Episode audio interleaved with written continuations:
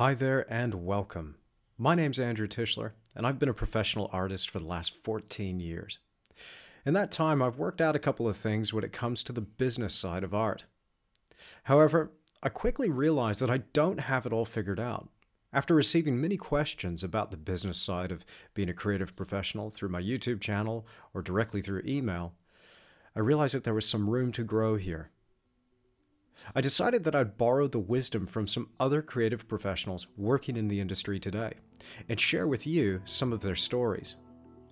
I wanted to ask about how they make it as a creative professional and what really drives them. Hopefully, we can all learn and be inspired by these stories, the failures and the triumphs, from these dedicated individuals. Welcome to the Creative Endeavor.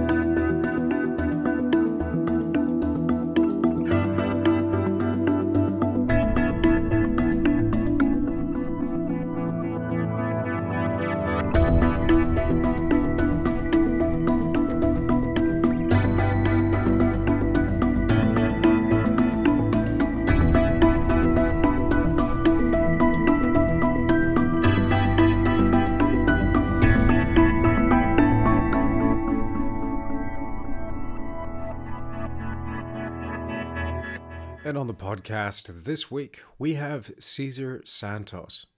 Now, if you're not already familiar with Cesar, it's hard to say that he's anything but a true master of his craft. This guy can really paint, and I've been watching his work from afar for quite a long time. I must admit, I'm quite inspired by what he's able to do, and I love watching his YouTube videos. And if you haven't already checked out his YouTube channel, simply search Cesar Santos in that search bar on YouTube. I love his chats about art, the way he kind of breaks down his creative approach to his practice, and shows you a little bit more depth to what it is to become an artist. We had a great chat here, and we talked for a little over two hours, and I was able to break this down into about an hour and 45 minutes and I'm going to bring this podcast to you in two parts. So without further ado, here's part one Cesar Santos. I first heard about you, um, you know, a, a, while ago, obviously, and I've been following you on Instagram. I, I got to say right off the bat, I love what you're doing with your art, not just with what you have to say, but I was looking through your uh, portfolio, and I was going, bloody hell, this guy can paint. I mean, not only has he got something to say, but he can paint and I, I, found myself almost, you know, and I get this feeling uh, rarely, but this feeling of, of intimidation. I'm almost ashamed to say that. just going, damn, this this guy has got it going on. And and when I was looking at when I was looking at those portraits that you had, the combination uh, of of that kind of childlike, naive, crayon drawn, uh, mm. hand drawn, you know, playful nature mixed with this almost hyper realistic. I, I, wouldn't call it photograph because uh, photographic because it goes beyond a photograph. But, no, but this, that series a little photographic. It's true. Like it, yeah. it's uh, it's a little contrast. Like I have some classically oriented art, but that series with the crayons, I was making a little photographic. So you're right. Uh, it, it was stunning work.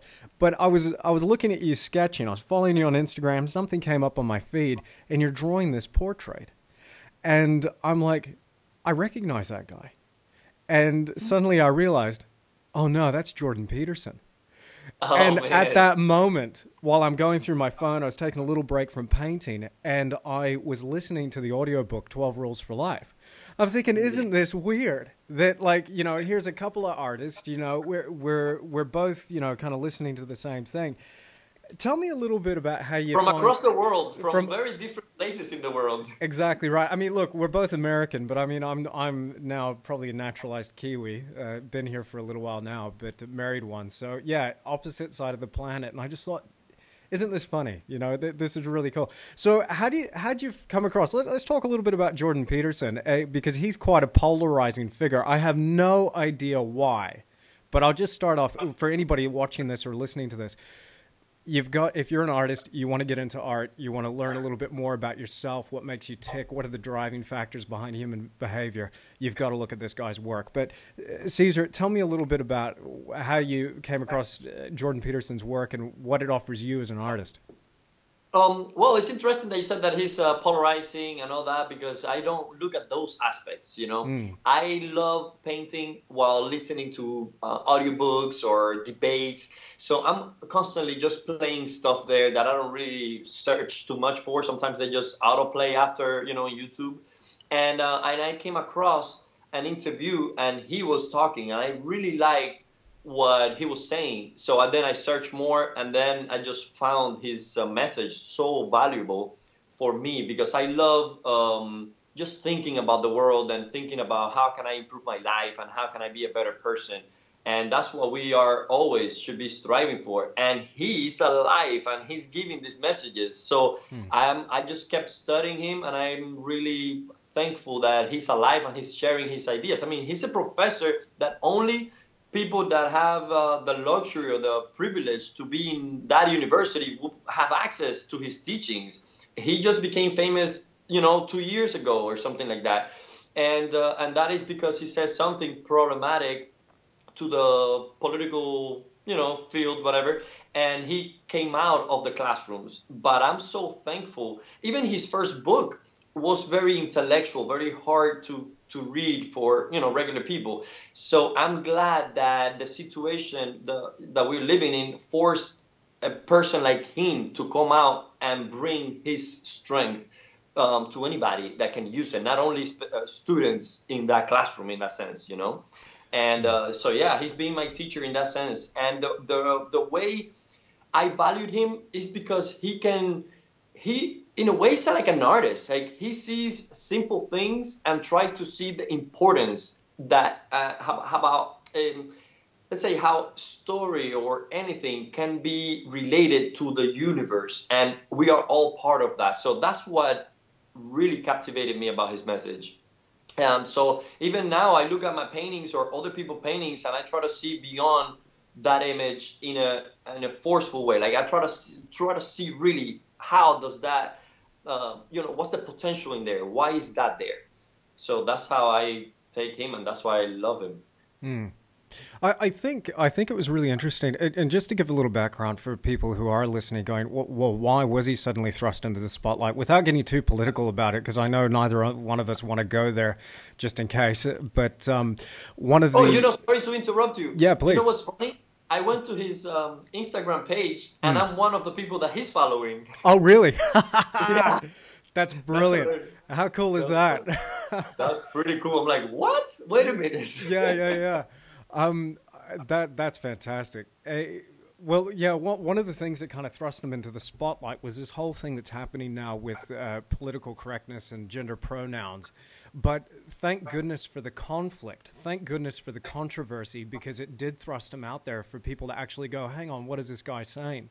And I think I think that's really interesting and something that I found as well with the new this new wave that's happening online we and, and it was actually something that Jordan Peterson said on a podcast with Joe Rogan. He said that this is the second printing press what we have with YouTube and what we have with these new technologies and being able to share all of these ideas is a second printing press. We have this explosion of ideas. I, I, now think, like, with so many people out there that are emailing me and asking me these questions how do I be a, a better artist? Or, you know, should I go to art school, for instance? I'm thinking, there has never been a better time to learn about art, to throw yourself into that, and be a professional artist. There's never been a better time. I mean, we have so many things at our disposal.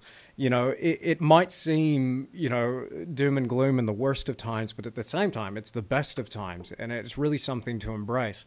And I think, I mean, I, I'm, I'm hoping you'll be able to tell us a little bit more about your own story and how you find yourself online. But for me personally, on a, on a personal note, um, with YouTube, I, I kind of started teaching several years ago and was doing one-on-one workshops and that sort of thing. And as soon as I went on YouTube, it just exploded. Like this this amazing wave of, of just people, strangers from around the planet, you know, that are getting yeah. in touch and, and the following that that's building. And I think therein lies a real responsibility for myself. Um, but how have you found your YouTube channel? How has it kind of changed you, shaped you, and, and made you focus more on your art if it has? Tell me a little bit more about your experience online. Yeah, and and and also um, I'm gonna tell you this about YouTube that also, I mean, social media in general, but YouTube especially, because it, what's happening to us is the same thing that is happening with the Jordan Peterson case, mm. and that is that in art, um, the the um, the establishment has the establishment has uh, a grip on art. The museums, the schools, and the gallery system, the curators, they all had that. Um, very controlled and what is supposed to be good art and bad art and they had the definition and what happened is that mm. through youtube and through the free market we were able to keep doing what we were doing and those postmodernists um, changing art and, and their principles the foundations for hundreds of years of, of art and suddenly they broke from like scratch and nobody outside of the art world re, um, realized what's happening because all they did was get detached. So it's funny that now recently is when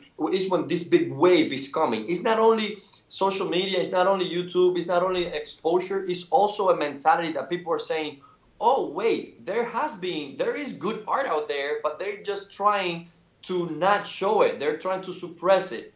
Uh, they're trying to filter too much and and also I think that's what we are getting nowadays. We are in this um, you know social. I mean, it's a very hard thing to describe. I'm not a you know into literature. I'm really hard with words like that, like stuff. But but the idea is that we are we are breaking away from that mafia minded thing that I went through because I I went through college four years and I felt I couldn't become an artist unless I did what they wanted me to do. Yeah. You know, even yeah. though they were claiming for freedom and they were claiming for for be yourself, not really, because I wanted to be a classical or kind of like you know I wanted oh, to offer man. beauty and they didn't mm. like that. So I'm so glad that in the political world the same comments are happening so that people can reflect and see the art how we have been suppressed uh, for not sharing the ideas of that establishment in the art world. That that's so interesting to hear you say that because I, I, I, I too came through that world getting a fine arts degree, and I, I got my degree in Western Australia. Um, and you know it was very early on. I mean, I, I went through uh, through 2001 to 2003. And I found that exactly 100%. These people seem to have a, a, real death grip on the definitions. And if you didn't match those definitions, then it wasn't considered art. And one of the things that I struggled with early on, and I couldn't put it into words at the time, but something just wasn't fitting for me and it didn't feel quite right. And that was I'm going against the grain of who I am by stooping to this level and doing what they want me to do. And and mm. furthermore, I, I felt and I, I felt so uh, self-conscious about this. Like am i lacking the am i missing something here? Am i lacking the intelligence? It's it's like somebody says a joke and and maybe you just don't understand it. So, what? Can you explain that to me? I, I, I, don't find it funny it's a joke to me yeah, like, am i an artist yeah I, what am i yeah and and then I, it dawned on me years later and i wish it had happened to me while i was in that space but years later i realized what what they were trying to do is go for something that was original they were trying to be different they were trying to be groundbreaking and then i suddenly realized well, that just doesn't interest me. What interests me is what's important to me. And if that's tradition, if that's technique, if that's something that is re- reliant on a skill set, then that's okay. Then th- that out of that came this realization, and I'm sure many others have had this, of it's not about originality, it's about authenticity. It's about yeah. what you personally are bringing out of you. And I was just before before we started this call, Cesar. I was just watching this um, this video that you had done actually, just just brushing up a little bit on my uh, on my Santos, and I was I was looking at this uh, video that you had, and you were you were at the I think it was vlog number thirty. No, actually, I'll tell you exactly what it was. I'll pull it up here. The, the the one inside the museum, walking around. No, this is vlog number thirty-seven, and you're at the L.A. Art Fair, um, mm. or, or at some yeah. contemporary thing, and you were talking about um, you know, it, it's it, it's about authenticity and it's about bringing out what's inside. And and you said something where I, I hope I'm not misquoting you here. Something along the lines of the, the most profound movements in art and the things that really stick and really matter are brought about by people who are authentic, who are bringing that voice out from it within. Uh, tell yeah. us a little bit more about that and how that kind of relates to your work. Yeah, because actually, um, what you mentioned before about the classes forcing, um, I mean, telling people to be original, mm. I think that's a that's a miss. That's what they're trying to say to catch the students. But actually, they don't want people to be original. They're telling them to be to fit in this mold, and they call that mold originality. But the mold is very specific, very well thought out for them to be able to market you however they want for their profit. Because individual artists that are coming out of those schools cannot make a living in the free market. I mean, I know many of these artists that go out and try to put their content in YouTube and nobody cares because nobody because it's like a fake idea that only survives within that environment of the classroom. So the teacher will uh, will select you, calling you original, and everybody has to buy it. Then he sells that originality to the curator, to the gallery owner, and then he sells it to the collector. So it's like a whole infrastructure that they have created so that they are the ones owning the art world, not the artists. And and so I just wanted to correct that part because most people believe that that is called originality, and I think it's not at all. And it's what you were saying.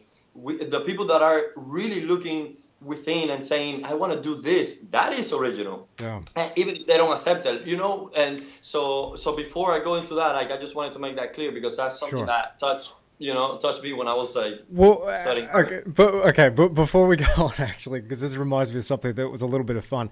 I I I've got a little bit of a brain that's uh, kind of open to conspiracies, um, and I saw something that I really enjoyed, which was uh, that modern art was uh, originally a conspiracy brought about by the CIA to destabilize yeah. cultures. And I, as soon as I saw this talk, and it was a very convincing argument, I was like, wow, because for for so many years, I was thinking, well, let, us not attribute something to malevolence that can be explained with incompetence or, you know, just a, a bad idea. Um, I, I, wonder how much of it, though. I mean, just to play devil's advocate, how much of it is a conscious decision to say, you know, let let's let's get a great big stick here and, and stir stir the crap you know let's let's do something here that goes against the grain of society. One of the things that i find so interesting is how this idea has infected uh, modern day society and culture. For instance you look at the public art space. You know a lot of the public now look at art and they go well i know nothing about art. I, I don't understand it. Um, I, I have no idea what it's saying to me. And, and to me that's such a crime because art should be for the people, for the masses, or at least it should be understandable. But what's happened yeah. is we've created this this really um, esoteric kind of circle jerk uh, of people that. Well, just... let me correct you there. I wouldn't say understandable. I would say appreciated. Yeah, sure. Yeah, cool, cool, cool. Yeah, yeah. Appreciate it. You want you want somebody who's got no background in art to be able to receive some sort of message. You know, to yeah. just go, oh, oh, okay, I get it. Yeah, yeah, absolutely. Rather than go, we spent 1.5 million on a green cactus and da- what is that thing? What is that thing you know? My tax dollars went to that? No wonder they're yeah. upset.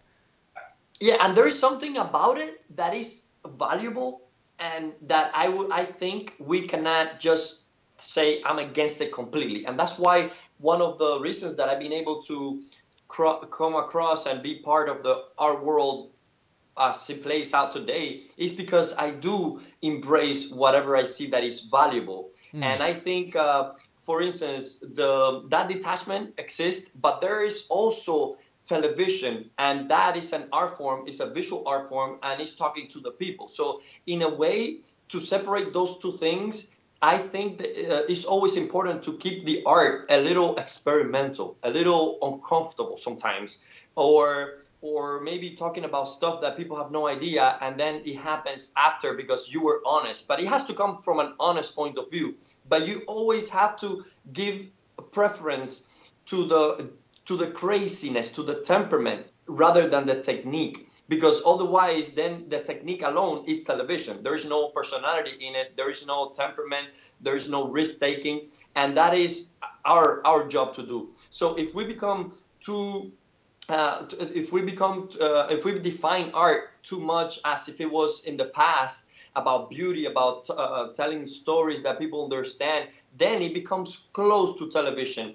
And remember the value of the artists that we value michelangelo you name it anybody is because they changed the technique to fit their temperament their genius their craziness. So in a way that has gone too much to the point that then technique doesn't matter which is the thing that communicates to the viewer, and it's all craziness and temperament and attitude.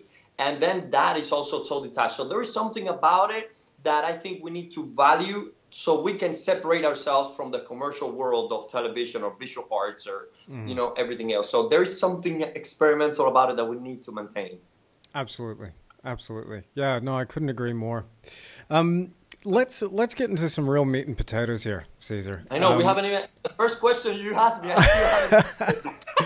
this is good. This is what it's all about, mate. This is what it's all about. I mean, you know, when I originally started this thing, I wanted it to be a conversation and a, and a discussion um, yeah. and an exchange of ideas. Uh, that's what I find so fascinating. Hey, we can, so let's do it. You know, and and maybe people are going to be listening to this while they're painting, and they'll get something out of the conversation and maybe resonate with with what we're saying.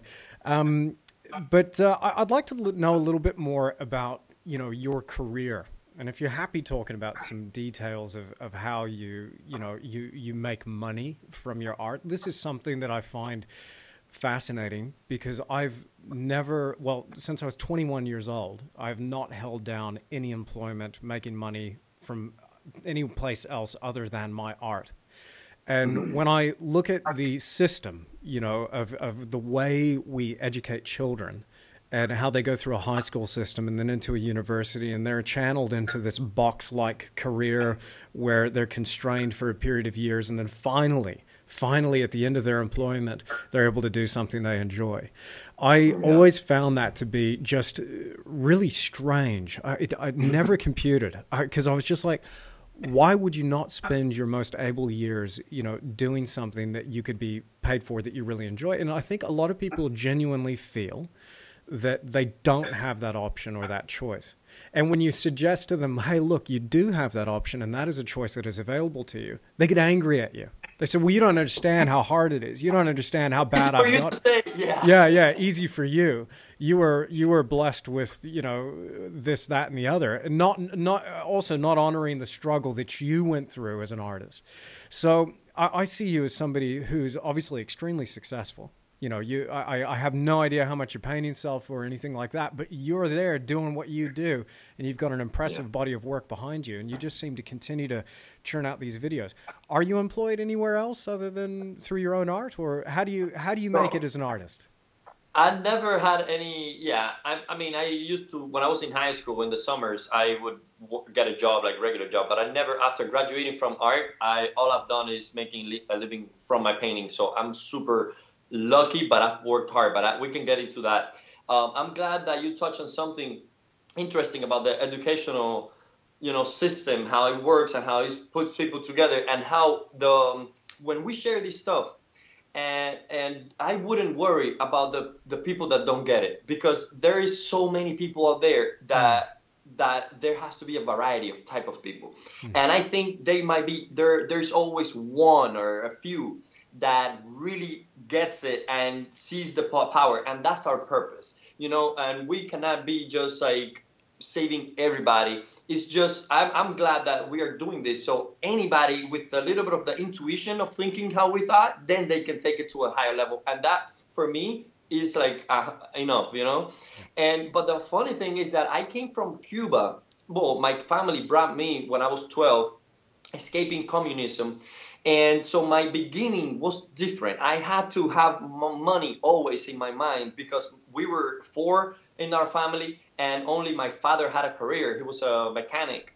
And my mom never had a career, and my sister and I were young. I was 12, she was five years older than me. And uh, so we came here, and my family said, You got to study. This is the way to do it. We're in America for this reason. We are sacrificing our are present in Cuba a little bit just to to for you to have a better future, right? And Amazing. that put yeah. a weight on me that I had to at the moment, and they knew that I like art, so they were concerned about me liking something that might not be profitable. Wow! And yeah. they said, we did all this risk for you and then you become a loser in society and that's the brand that artists have yeah, so yeah, so, so then I was always forced to think how to make money from my art. And let's say when I was in high school, I used to.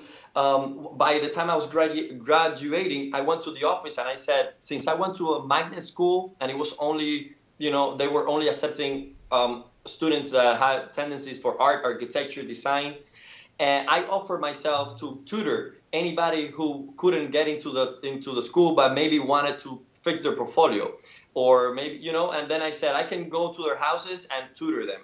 And i was lucky enough to get a, a wealthy family to to hire to pay me to hire me so that i can train their kids to prepare a good portfolio so they can get accepted in that good school that i went to that i went to dash. So um, since uh, to go into that neighborhood they had a gate. It was a gated community. And uh, so I would get the pass, I would go in there, teach. And one day I said, since I can go in here, I'm going to get my cousin to help me. And I'm going to come with my, um, I used to drive my father's, it was on the weekend, so he wasn't working. So then I will get his truck and I will go in the neighborhood and on top of the pickup truck, I will paint some of the houses. And then I will knock on the door and ask them if they wanted to buy their painting of their houses. And that's a beautiful idea. I was, you know, I was like 50 bucks, you know, and I would come home with more money than my dad sometimes. And he's like, what? That's crazy. You got 100 bucks, painted two houses. Sometimes they, they, said no, and I just kept the painting. Uh, but the funny thing is that one day there was a kid playing around outside, and in Cuba, every everything is very wild. Everything is very um, open. Like kids are just playing around. Nobody's like controlling you like here that you're always inside or mm. protected. And uh, so I didn't think about that. I was 14 and with my cousin and we saw these kids playing outside and we put the truck and we painted. And then after we said, hey, can you call your, your parents or something? I want to show them the paintings. They run inside the house and nobody came out and we were just waiting and the police came. So but, so what happened was that they called the police on us because it was like suspicious. These people parked in front of a house asking for stuff like. But so then um, we had to like raise our hands. Uh, they checked our stuff. They said, "Okay, go. You cannot do this in this neighborhood. What are you doing? Like, get out." So that was wow. my last event. Damn, but, like, Cesar.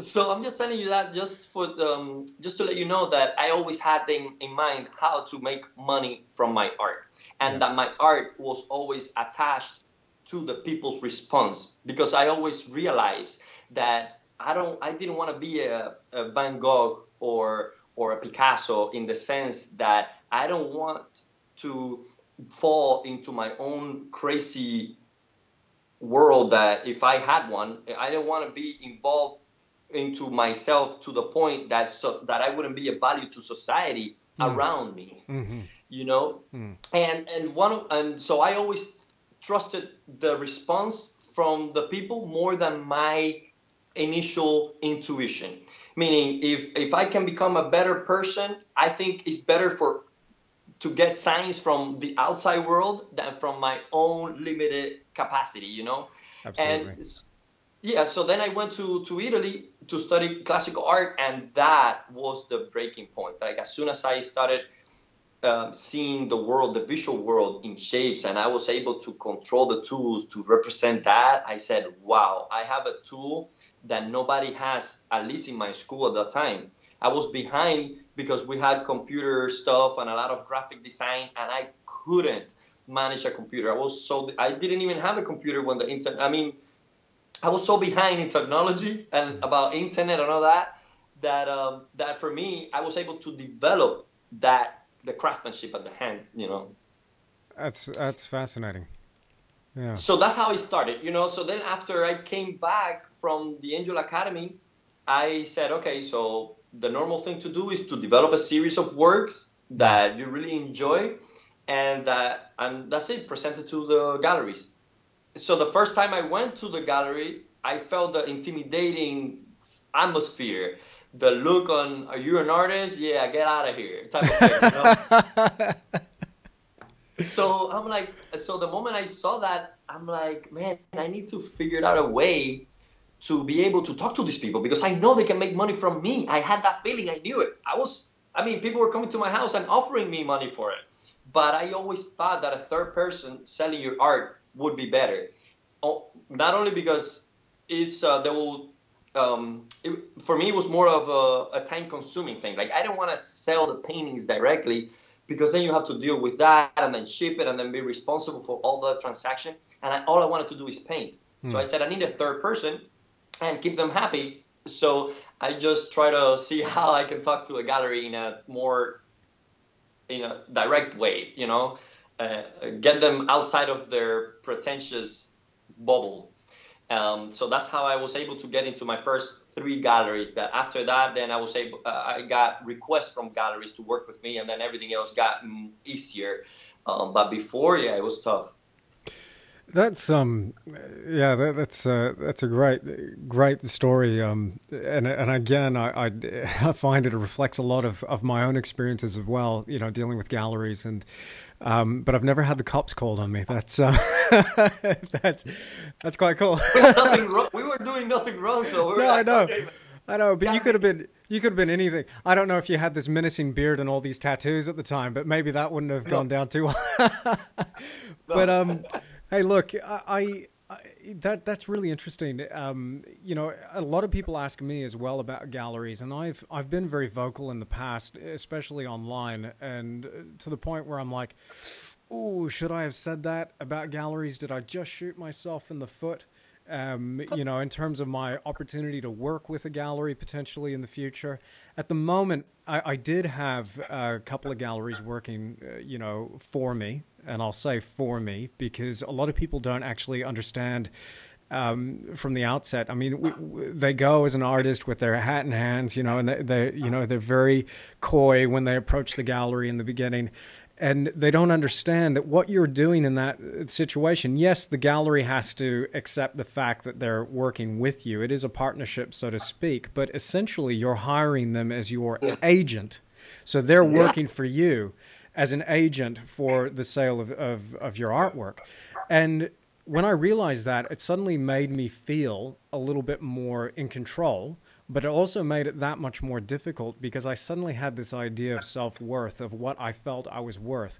And I find now that the commission, I mean, a lot of people ask me about what is commission rate? You know, what, what do you pay? I can't believe they're charging 50% or 60%. I won't work with anybody for, you know, more than one third. I won't do it. I won't do it because I can't get past. Like my, my paintings are quite expensive.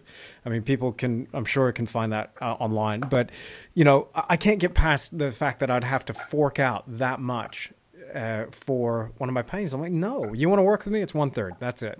And so far, I've only gotten one gallery, and the rest of it, like I, am I've got a waiting list. Like I'm, I'm selling out of my work, but uh, uh, and and a lot of my work now I'm keeping because I just I don't have to sell it. But I find it very interesting. So tell me a, a little bit more about like how do you find that? Where where does the balance? If you're comfortable answering that, where does the balance f- fit for you? Like what what you know you don't have to mention the names of the galleries or anything. I'm sure people could find out but i mean tell us a little bit more about how that actual the mechanics behind that relationship.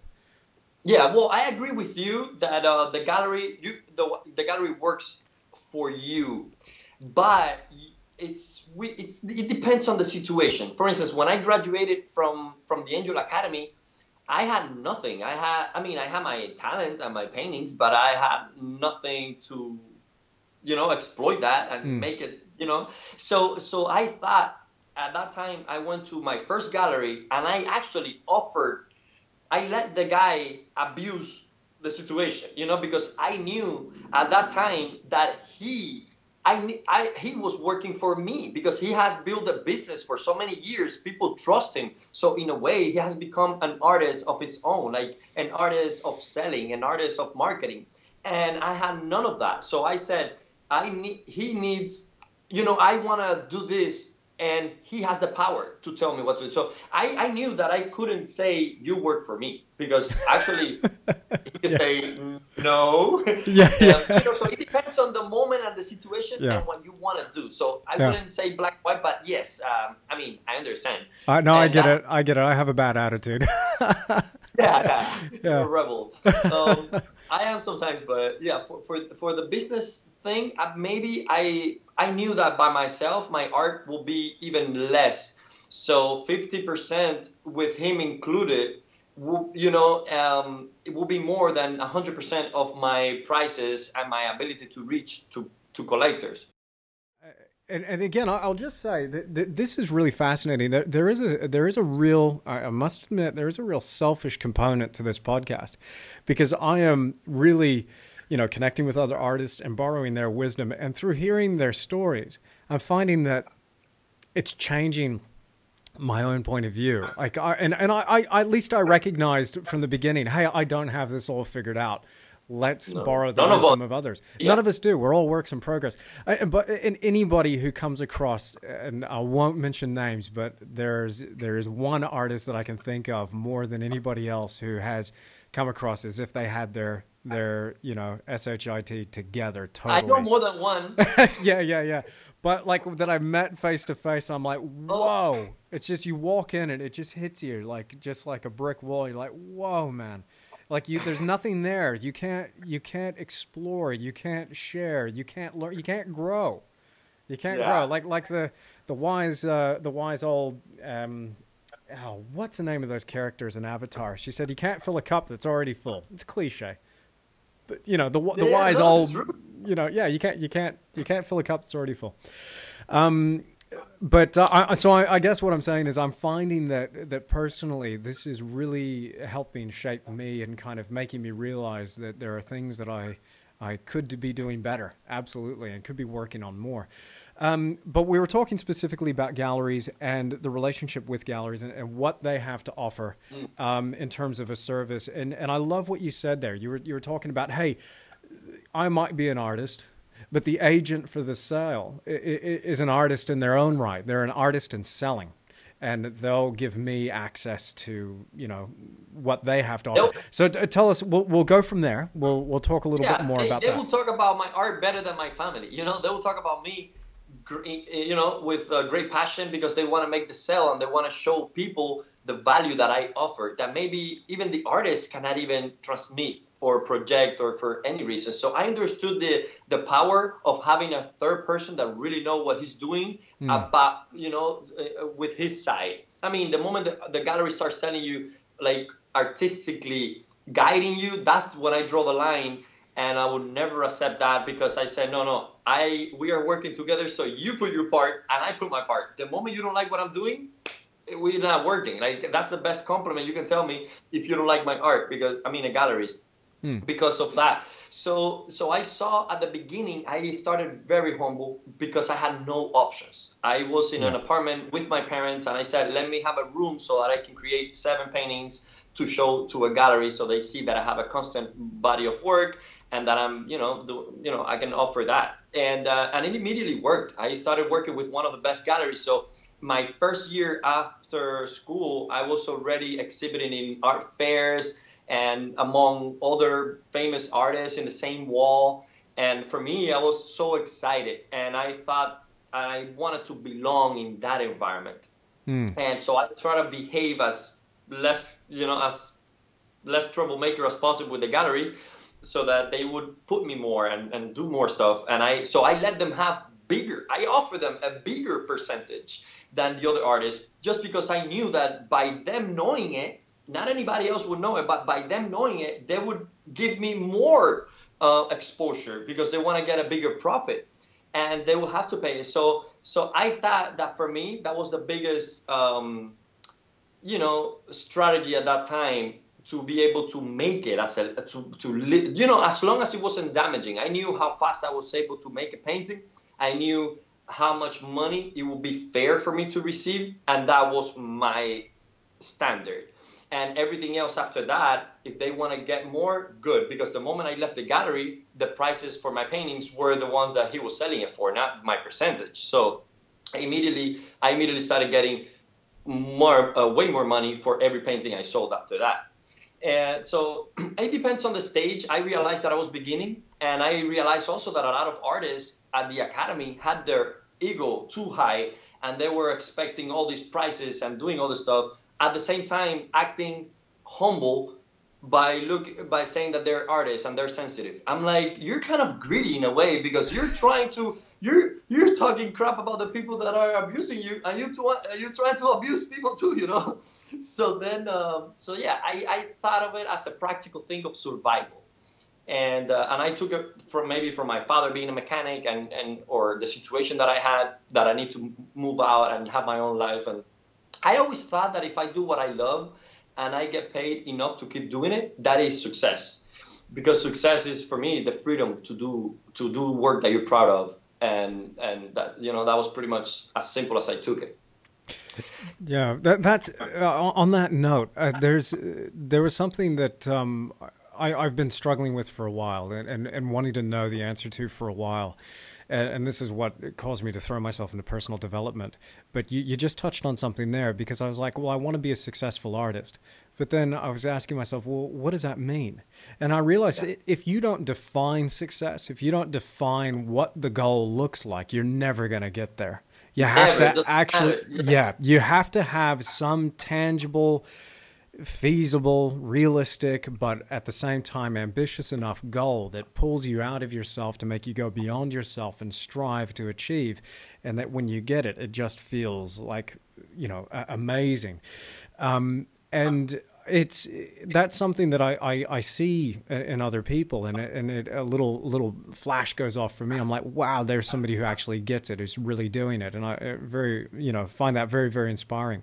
But you're obviously somebody you know who's uh, familiar with the work of Napoleon Hill and we've talked about Jordan Peterson but is goal setting something that's uh, important to you and writing down where you want your life to go what you want your successful artistic career to look like and putting that into a framework Is that is that something that's important to you? Yes, very important. That's all. That's why. Um, I mean, in, in, the power of Jordan Peterson is uh, the the term "fix your room" is what is success. Like if you want to know what if you want to be successful, just fix your room, fix your surroundings. Hang on sure a second. Hang one. I'm just going to check that I need to crop this image. All right, don't judge me by the mess of this room. I don't know. You can see a little bit of mess right here. That's uh, okay. I'll like, take care of it.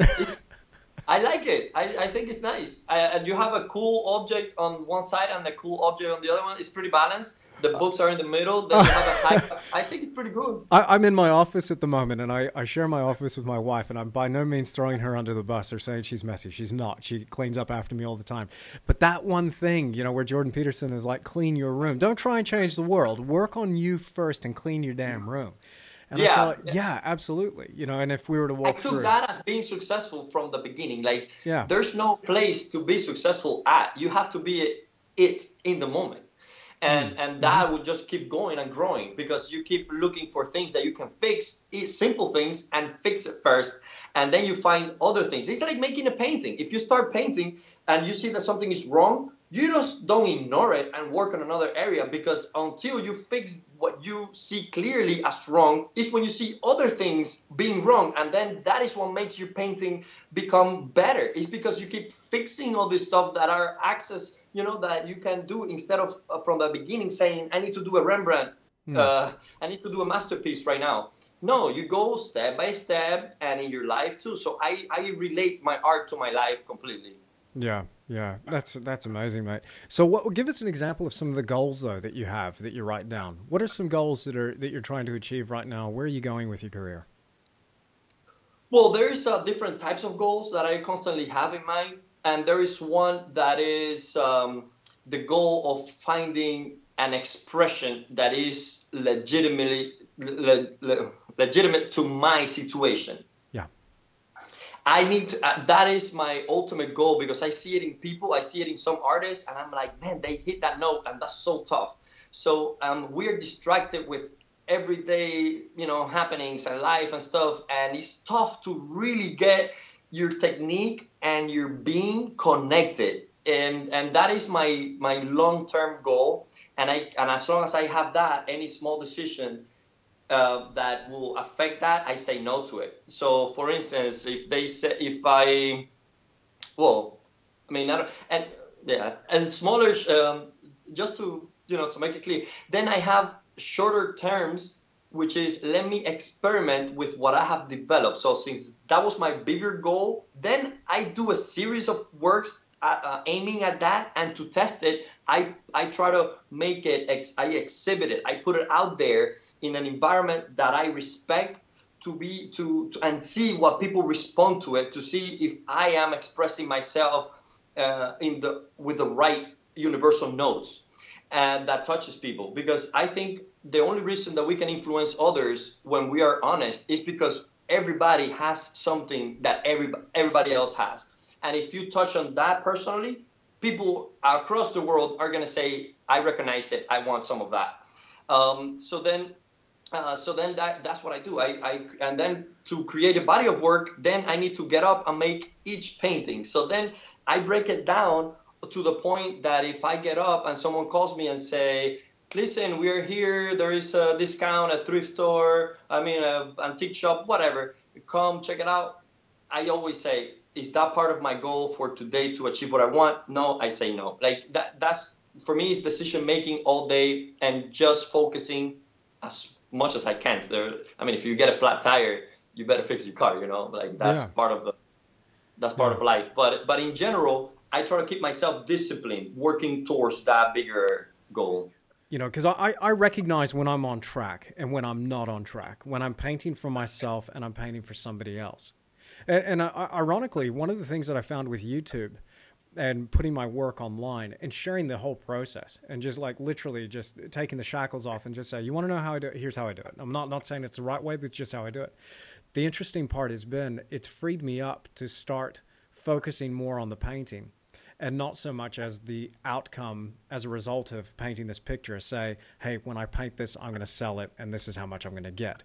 I find that that was one of the worst things for me artistically is that yeah. I was never able to actually throw myself into, you know, the, the work. And it's not about the paycheck. I mean, yes, it's important. We gotta we gotta be sensible about that. But once you've kind of made your decisions there and set your goals there, turn it away and forget about it. Just focus on the work. The rest will take care of itself. I, I didn't learn that until much later. You know, sorry. No, yeah, no, yeah, I, I agree with that, and I would I would suggest because what I do is that um, the selling of the piece and the paycheck it's uh, it's it cannot be part of the of the dialogue of your dialogue, but but what they represent is so valuable. Meaning, if you do work and nobody buys it, right, or nobody likes it, that tells more tells something about you and you take it from there. Like either you want to be someone that nobody likes or but the funny the important thing is that you need to that's why it's hard to find the truth within you because if you're confident i'm sure that van gogh had that vision and he said i i'm not selling but these people are everybody's dumb and i impose my honesty. I impose my vision and that is so valuable yeah. But if you if you do that and also make sales, that's even better. That means that you're in in you, you are you hit that note with your surrounding. So there is a sensitive thing between painting to sell and and and not and not being attached to your own soul in, in you know in, in that sense or doing something that you really are connected to and then if he sells that means that they are getting it. So keep doing what you're doing because it's working for society. Like people are enjoying your work. So i wouldn't you know what i'm saying? Like there is a fine line in every aspect of the of the creation and the selling of it. Uh, for me for instance i test i test stuff because i don't know who nobody knows who they are really. Like I don't I don't really know who I am exactly. And to to be able to find that out, I just have to look at who I was, who I was in the past. What what I, I know exactly what I been through and I try to put that together in my art. So for, let's say for instance my series syncretism came out of me saying, okay, I love copying artists. I love that. That's being honest. um, I love the idea of, of um, of provoking of and i love the idea of of expressing contemporary art and classical art because i study both worlds and i see the value in them. And i also like the idea of doing something um, of doing something that that is so simple that nobody else has seen it. But as soon as they see it they say oh my god why didn't i think of that? That's so dumb. That's so simple. And, and that I, that's that's what I see in masterworks. That's what I see in, in painters that have hit that note. It's like it looks simple, but at the same time, it's like, oh my god, brand new. Hmm.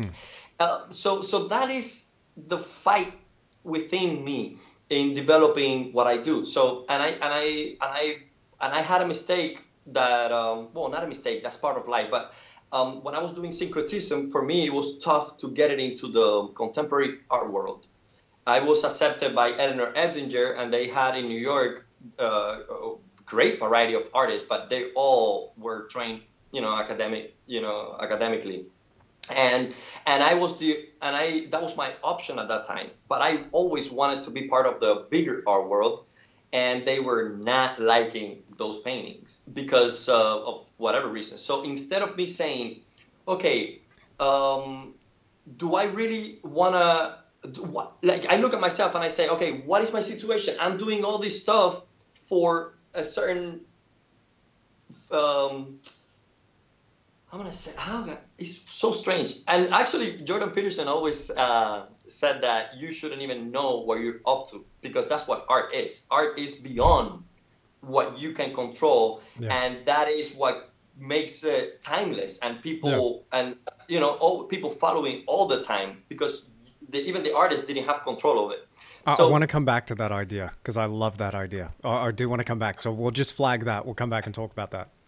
Oh yeah, yeah. So so um, so pretty much my I've changed series from syncretism to that that you mentioned before with the crayons, and I was looking for a way to combine what I love with what I see that is being appreciated from me. I don't know if that's if that's uh, understandable. I mean, well, maybe we can unpack that a little bit because you know when I look at those those works, you know, syncretism, and then the the newer works, you know, with that childlike aspect. I mean, there's obviously a jump. I I, I like how those. You, you can see where the newer works kind of start to come out. You know, as you've explored this idea, you've followed through. I'm not sure if you know. And I, by the way, I only know about this work from looking through your website extensively.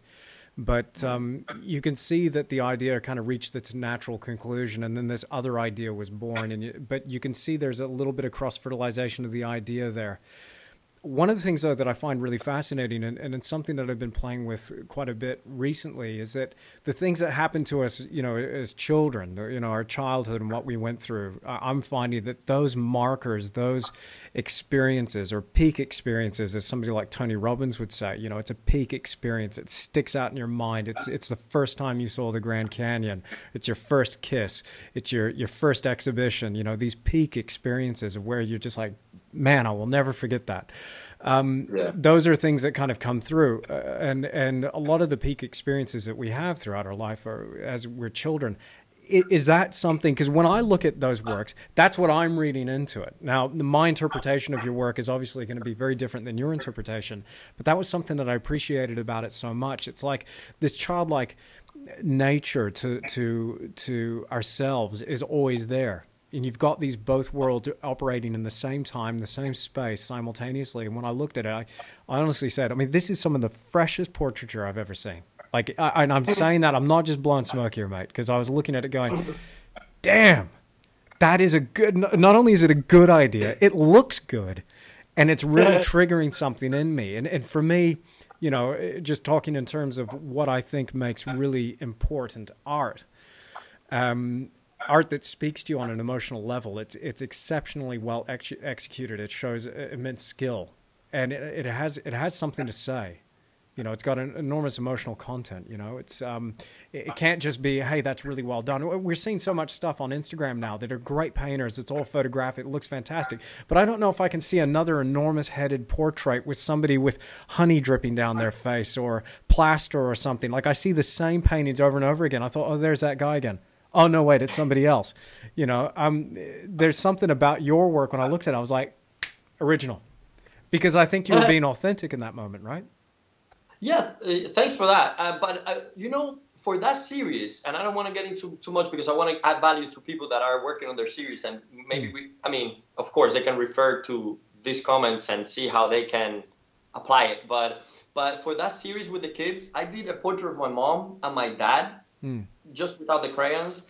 And I never was the kid that did those scribbles. I never drew that badly as a kid in the sense. I mean, I'm not not that show off, but there there are kids that that know how to draw a little bit, and the moment they start drawing, they start doing something realistic or they go beyond the stick figures uh, yeah, yeah, idea. Yeah. So I never drew like that as a kid, and I wanted to. And, I, and the moment I saw the portrait of my parents and the idea they had about art and stuff at the beginning, I started playing around. I got the crayon and I said, I'm gonna just vandalize my parents with with this with me being the son, uh, uh, just playing around and and adding stuff to them that I think it would add to their story. So my father was a welder, and I add the son and all these things, and and then my mom was in the laundry, and I did also. So it was more like a playful attack on things. So then I saw the other portraits that I was creating, and I said, oh my god, I'm just gonna go and vandalize all this stuff. So it came up. It came up from that um, first thing of saying I want to combine this the worst expression visually by human, the stick figures with crayon, with crayons, combine it with the highest way that I can paint and put it together, kind of like in a syncretism idea, mm. but more personal. Mm. And uh, so I did that for a while, but then after a while, that got bore, uh, boring again. So then I'm like, okay, next to the, you know, next to finding out more you know. So you you've actually got a have you got a show coming up? Did i see something on instagram where you've got an exhibition that you're working towards in new york? Is that right? That's going to be in la in uh, la sorry. In no i was the funny thing is that I, i'm supposed to have a solo show in april in la and in may in new york but i right. have no paintings i need to make them so i probably postpone the one in new york for now okay but yeah i'll have a show in, in la and uh, it's gonna be with my syncretism. I'm gonna I'm thinking about calling it syncretism, and uh, and now when I I went to see the space and the gallery, the space is so beautiful. And that I said I need to do some bigger paintings. I wanted, like, it felt like I wanted it to do it. Like the moment Excellent. I saw the walls, I'm like, I can't believe it, I can do it.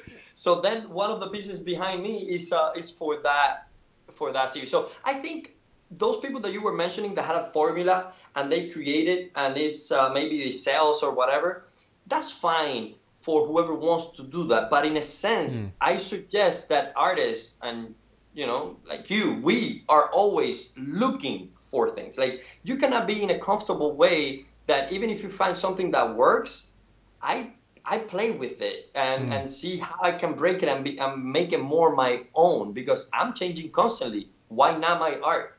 Mm-hmm. Uh, mm-hmm. So that's what keeps me motivated to paint and mm. and create.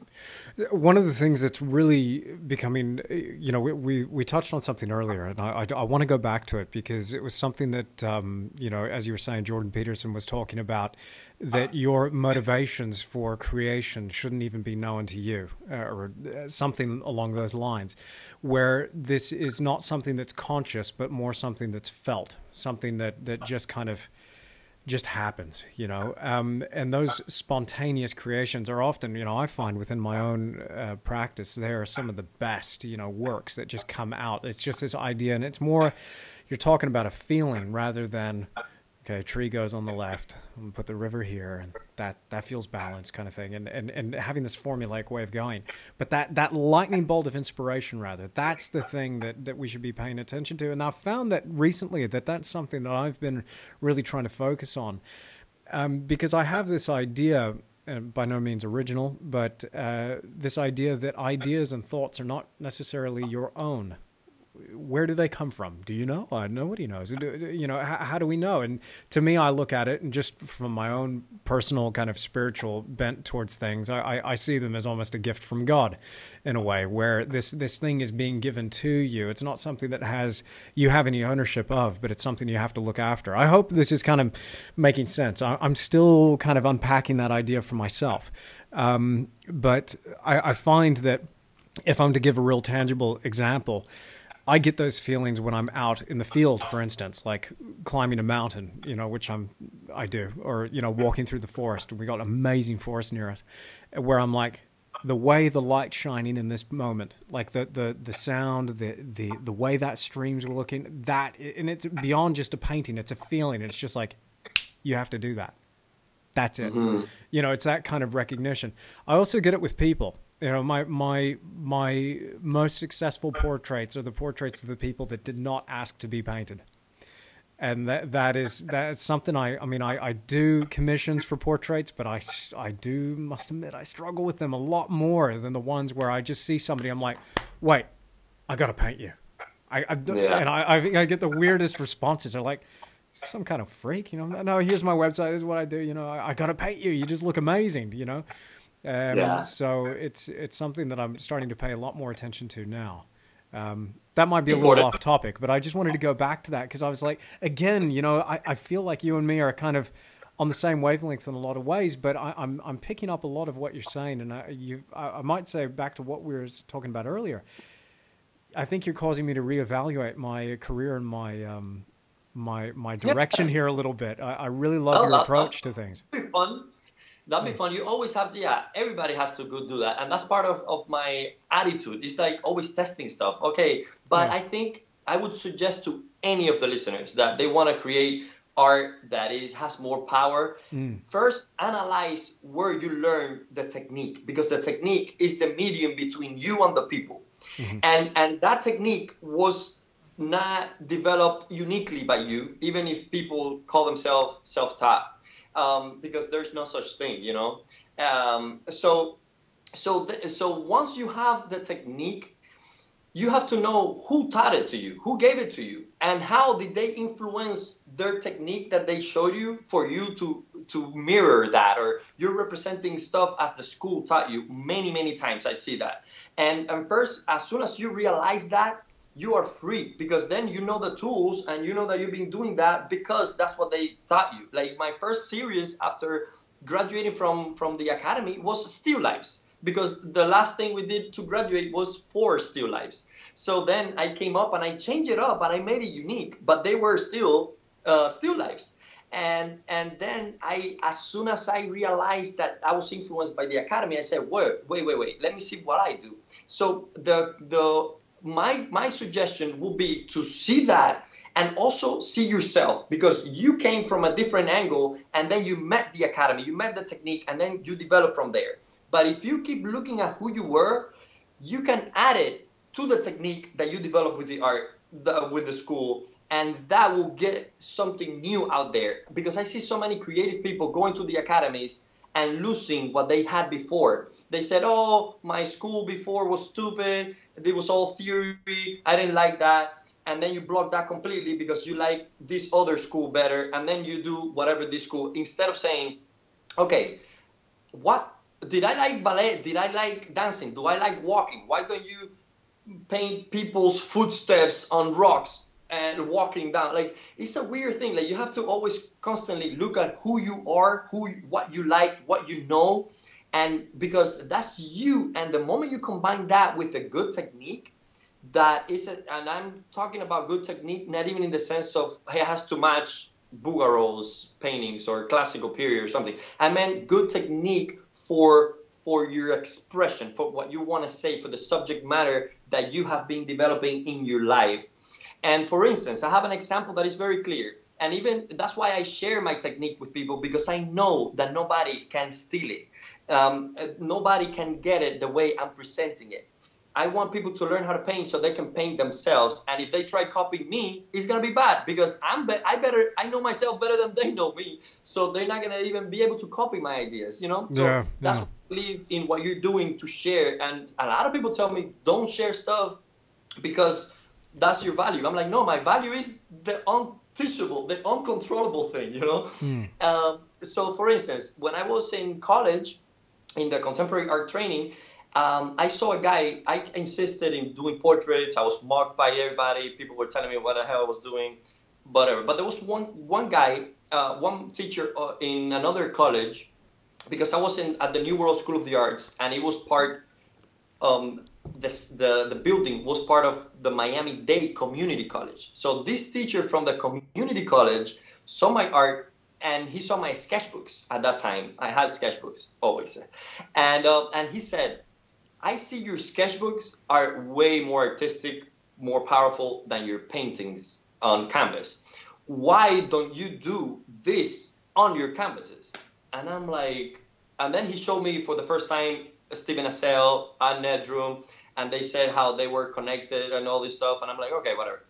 And just recently, when I was at the at the gallery that I saw the space and I had my show in mind, I thought to myself, I'm gonna do a big painting. And I'm gonna since I'm always looking for syncretic ideas, mixing opposite schools, opposite thoughts. That's my intuition. That's who I am. I love playing around and poking. So I'm gonna get my sketchbook idea, my pages, and I'm gonna make them humongous. So I'm gonna do the opposite of what they are. So I got my biggest canvas and I made a head study of something I really like, really classical. I'm not looking for the modern, for the contemporary taste of making people straight on like I was doing with the crayons. That was more of a contemporary um, inclination because I wanted to see if I could do that. Uh, that straight on, head first, hyper realistic. This time I said, no, I'm gonna have the same fun I have in my pages, but with a big canvas. And, and I've only done two pieces. I'm actually giving away my my uh, my new my new um, uh, series before developing it, but it doesn't matter because it's all about that. So so now I'm thinking about working with that idea, and I'm like, oh my god, it took me from college in 2002 to hear to understand what that teacher said one day like that's incredible you know? Well that concludes part one of my conversation with cesar santos. Make sure you check out part two where we keep talking about art and life. It's been fascinating catching up with cesar and meeting him. He certainly has a lot to say about art and i've really enjoyed him sharing his wisdom with me. I hope that you've gained something from this conversation and I look forward to bringing you more podcasts very soon from various other creative professionals from around the planet. Now, if you enjoyed this podcast, then please feel free to leave it a review wherever you happen to be listening to this. And you can find more information about me on my website at www.andrewtischler.com. Thanks so much for stopping by. I'll see you again next time.